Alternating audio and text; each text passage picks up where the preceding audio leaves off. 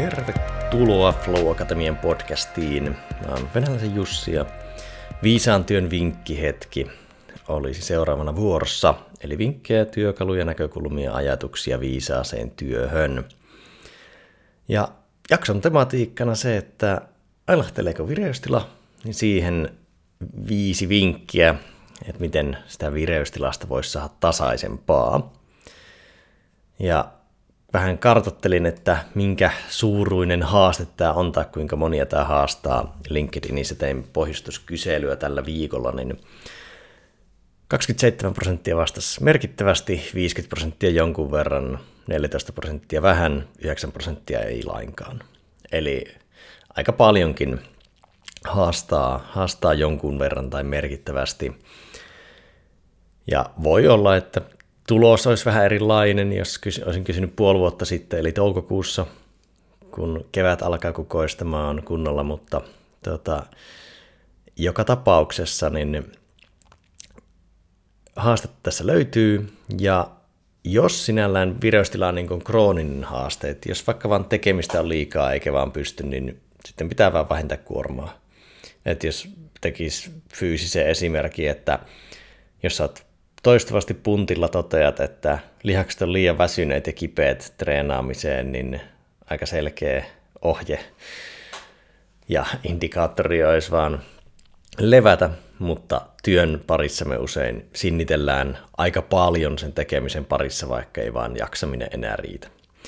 Niin sinällään tässä jaksossa käydään nyt vinkkejä nimenomaan siihen vireystilan ailahteluun työpäivän aikana, ei niinkään siihen, että jos se jaksaminen on jatkuvasti koetuksella. Joskin varmaan nämäkin vinkit niin kuin sitä pitkän tähtäimen jaksamista auttaa, mutta näitä ei ole nyt fokusoitu siihen. Ekana pohjustuksena sovita tilatehtävään. Prinsiippi, mistä on tullut jauhettua aika monessakin vinkkihetkessä ja näissä viimeisissäkin niin se, että jos me ollaan epäsopivassa kehomielen tilassa suhteessa tehtävään, niin siihen tehtävään kertyy tarpeetonta kitkaa. Ja vireystila on ehkä tästä niin kuin paras esimerkki siinä mielessä, että se on niin kuin helpoimmin tunnistettavissa olevia esimerkkejä, että jos olet liian väsynyttä ylikierroksilla tehtävään, niin vaikea on keskittyä, varsinkin mitä haastavampi se tehtävä on. Ja tähän liittyen, niin vireystilassa ei haeta maksimia, vaan haetaan optimia. Et se jossain fyysisessä tekemisessä maksimi voiskin toimia, mutta tietotyössä aika harvoin. Aika harvoin loppupeleissä oikeasti missään urheilulajissakaan haetaan niin vireyden aivan niin kuin maksimia, vaan enemmänkin semmoista rentoa tilaa. Joku maastavedon maailman ennätysyritys voisi olla, että sä niin haippaat itse aika niin vahvaa vireeseen tai semmoiseen ylivireeseen. Mutta joka tapauksessa niin tässä on kyse niin kuin pitkälti, niin kuin tämä sovita tilatehtävään on prinsiippi, mikä on merkittävä tämän koko tematiikan taustalla, että jos vireystila ailahtelee, niin miten sovittaa sitä vireystilaa tehtävään. Ekana vinkkinä rytmitä päiväsi. Ja Meillä kaikilla on joku luontainen vuorokausrytmi. Suuri osa aikuisista suomalaisista on aamu- tai päivävirkkuja, joka tarkoittaa, että aamut on niin kuin parasta vireyden keskittymisen ajankohtaa.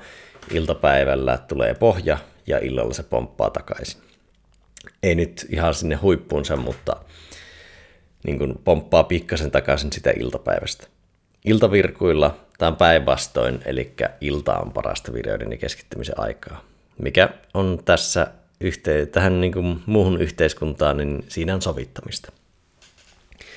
No mitä väliä tällä rytmillä sitten on työnteolle, niin kyllähän, jos miettii hyvää valmentajaa, niin se ajoittaa harjoittelun siihen ajankohtaan, kun siihen paras vireyden ja keskittymisen tila.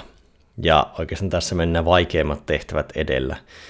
Eli vaikkapa itse päivävirkkuna sijoitan aamupäiviin tai pyrin mahdollisuuksien mukaan, jos vaan pystyn eikä niissä on muuta ja että jos mulla on mahdollisuus sitten vaikuttaa, niin aamupäiviin vaikeimmat tehtävät, syvät työt, keskittymistä vaativat iltapäiviin sitten sijoitan enemmän rutiinitehtäviä, viestintää, jotain pintatöitä, helppoja tehtäviä sekä myös tapaamiset, koska kyllä sinne niin kuin ihmisvuorovaikutuksessa pysyy yleensä niin kuin virkeämpänä tai fokus paljon paremmin kuin se, että jos iltapäivällä tekisi vaikka keskittynyttä työtä yksinään, niin se voisi olla aika haastavaa, tai usein onkin ainakin itselle.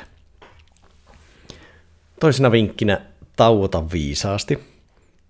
Ensinnäkin pidä taukoja, ja toisekseen, niin miten sitten pitää niitä, niin jos sä meet metsäsavottaa, niin ei siellä ne metsurit nostele tukkeja tauon aikana, niin ei tietotyöläisinkään kannata tuottaa itselleen samaa kognitiivista kuormitusta aivoille ja mielelle kuin mitä se työ on niin niiden taukojen aikana. Eli pois netturuttujen äärestä, sitten liikettä keholle, ehkä hörppy vettä, ja sitten se viisaus tulee nimenomaan siinä, että sä tunnistat, missä tilassa sä oot, ja osaat pitää siihen tilaan sopivan tauon suhteessa siihen, mitä olet seuraavana tekemässä. Eli kestää sovita tilaa tehtävään ajatusta myötäillen. Että jos sä oot väsähtänyt, niin sitten enemmän liikettä, ehkä ulkoilmaa, sosialisoitumista. Jos sä oot tässä aivan ylikierroksilla, niin joko makuillaan, istuiltaan, vähemmän aistiärsykkeitä ja sitten rauhallista hengittämistä, niin saa sitä ylivireyttä tasaantumaan. Ja miten muistaa tauotus, koska moni on ehkä etäaikana huomannut, että on saattanut vähän tota, etenkin kotona työskennellessä tauot unohtua, niin Pomodoro-kello auttaa. Pomodone App, eli Pomodone App, on tuota, yksi semmoinen ilmainen softa, mitä pystyy käyttämään tuossa kellotuksessa, mitä on itse käyttänyt aika paljon, niin mä teen itse niin, että 45 minuuttia aamuisin pidän työrytmiä iltapäivisin kahta viittä tai kolmea viittä minuuttia, niin sitten saa semmoisen vähän enemmän vaihtelua siihen iltapäivään. Kolmantena vinkkinä pysy aktiivisena. Et silloin kun meidän keho ummehtuu, niin meidän ajattelu ummehtuu. Ja ylipäätään terveyden kannalta on tärkeämpää liikkua useammin vaikka pienemmällä intensiteetillä kuin me liikuttaisiin tosi harvoin tosi kovalla intensiteetillä. Ja jos nyt tietotyötä miettii, niin kannattaa vaihtaa istumisen seisomisen välillä myös ottaa kävelyä päivään, jos se vaan mahdollista jollain tapaa tai toisella, vaikka kävelypalavereilla. Ja jos sulla ei ole mahdollista työpisteellä seistä, niin nouse useammin penkistä. Et ainahan ei tarvitse pitää jotain isoa taukoa, mutta sä voit silti liikkua. Ihan vaikka nyt hetikin voit ottaa muutamat kyykyt, muutamat hartioiden pyöräytykset. Että sen ei aina tarvitse olla semmoinen 10 minuutin täysbreikki, vaan sä voit vaikka pitää 20 minuutin välein minuutin semmoisen kehoherättelyjumpan. Neljäntenä ravitse sopivasti. Veden juonti on vähän semmoinen itsestäänselvyysasia, mutta silti se tuntuu hyvin monilla työpäivän aikana unohtuvan tai jäävän aika vähäiseksi. Et jano on siitä huono signaali, että sä oot jo silloin usein nestehukassa ja sinun kognitiivinen suorituskyky on jo ehtinyt heikentyä silloin, kun sulla on selkeästi jano. Niin pidä jotain vesilasia, vesimukia, vesipulloa työpöydällä, että sä muistat juoda työpäivän aikana, tai pidä sitä jollain tapaa huolta, että sä muistat tauoilla sen. No sitten muuten ravintoon, syömiseen, niin syöminen on aika iso tematiikka. Siinä on aika paljon yksilöllisiä tekijöitä, mutta ehkä niin kuin yhtenä nostona, niin lounaat on aika merkityksellinen työpäivissä. Että jos täräyttää sen kiinalaisbuffetin, niin saattaa olla iltapäivällä vaikeuksia keskittyä ja fokusoitua työhön. Niin kiinnittää huomiota, minkälaisia lounaita syö. Ja sitten muutoinhan niin ihmisillä on aika erilaisia päivärytmejä tai erilaisia ruokavalioita ja näin, niin ehkä niihin yleisohjeena, että tota, tee sitä, mikä sulle toimii. Viidentenä vinkkinä kofeiinia tarpeeseen ei tapaan. Ja mieluusti kofeiini, että se olisi viimeinen työkalu, eikä niin, että aina kun vaikka väsyttää, että se olisi ensimmäinen työkalu. Koska työkalu tylsyy, jos sä käytät sitä liikaa, ja mitä enemmän sä käytät kofeiinia, sitä enemmän haitat kasvaa suhteessa hyötyihin. Et ei vaan niin, että automaatilla aina kun menee kahvipannun tai kahvikoneen ohi, niin nappaisi sitä kahvia, vaan miettisit, että, miettisit, että tarviinko mä just nyt sitä kahvia, onko se aidosti hyödyllistä tuleviin työtehtäviin. Ja niin, mietti sitä niin kuin semmoisena tarpeen mukaan käytettävänä työkaluna, ei automaattisena tapana. Ja ehkä tähän semmoinen nosto, että jos usein tulee semmoinen iltapäivä, crashi tai tiputus, niin kiinnitä huomiota siihen, että starttaat sä aamut kahvilla.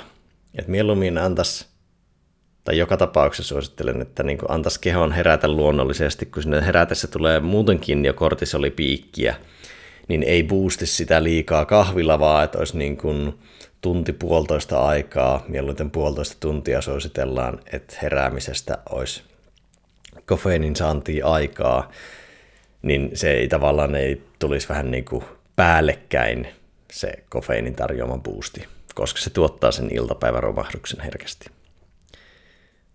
Sitten bonus vinkkinä vielä, niin valaistu aamuisin.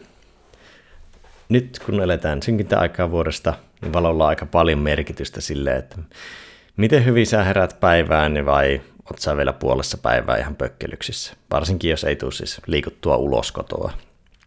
Ja jos on niin, että ei oikein herää kunnolla päivään, niin sitten viivästyy kyllä helposti se illan väsyminen ja nukahtaminenkin. Ja siinä tulee vähän semmoista petollista noidankehää ja sykliä. Niin esimerkiksi kirkasvalolamput tai herätysvalo auttaa tässä, jos, varsinkin jos heräät niin aikaisin, että aurin ulkona ei ole vielä valoa. Tässäpä vinkkejä vireystilaan, jos kiinnostaa tämmöiset työkalut, ajattelumallit lisää syventyä, niin järkätään noita viisaantyön päiviä. Sinne voi ilmoittautua yksilönä, livenä, etänä tai sitten tilata omalle tiimille. Tai jos muuten koet, että sun työyhteisölle voisi sopia tämmöistä tematiikat, niin valmennuksia, puheita järkätään, niin niitä voi kurkkia tuolla flow-akatemian.fi lisää. Ja vielä muistutuksena, niin mä arvon kuukausittain Floatilla kirjan näistä sisällöistä, ajatuksia, oppeja LinkedInissä julkaisseiden kesken, niin tuota, siellä ei hirveästi ole jakoja. Voittotodennäköisyys on aika korkea, jos, jos tämmöistä teet, niin siitä nosto. Tämä olikin sitten tämän syksyn viimeinen viisaan työn vinkkihetki. Mä alan nyt jonkun verran keventää työtä ja sitten siirryn lomailemaan ja palataan uusilla kujeilla ensi vuoden puolella, niin kiitos kun olit mukana tähän asti tätä jaksoa ja jos olet ollut enemmän syksyllä mukana, niin kiitos myös siitä. Niin oikein virtaavaa loppusyksyä olkoon Flow kanssasi.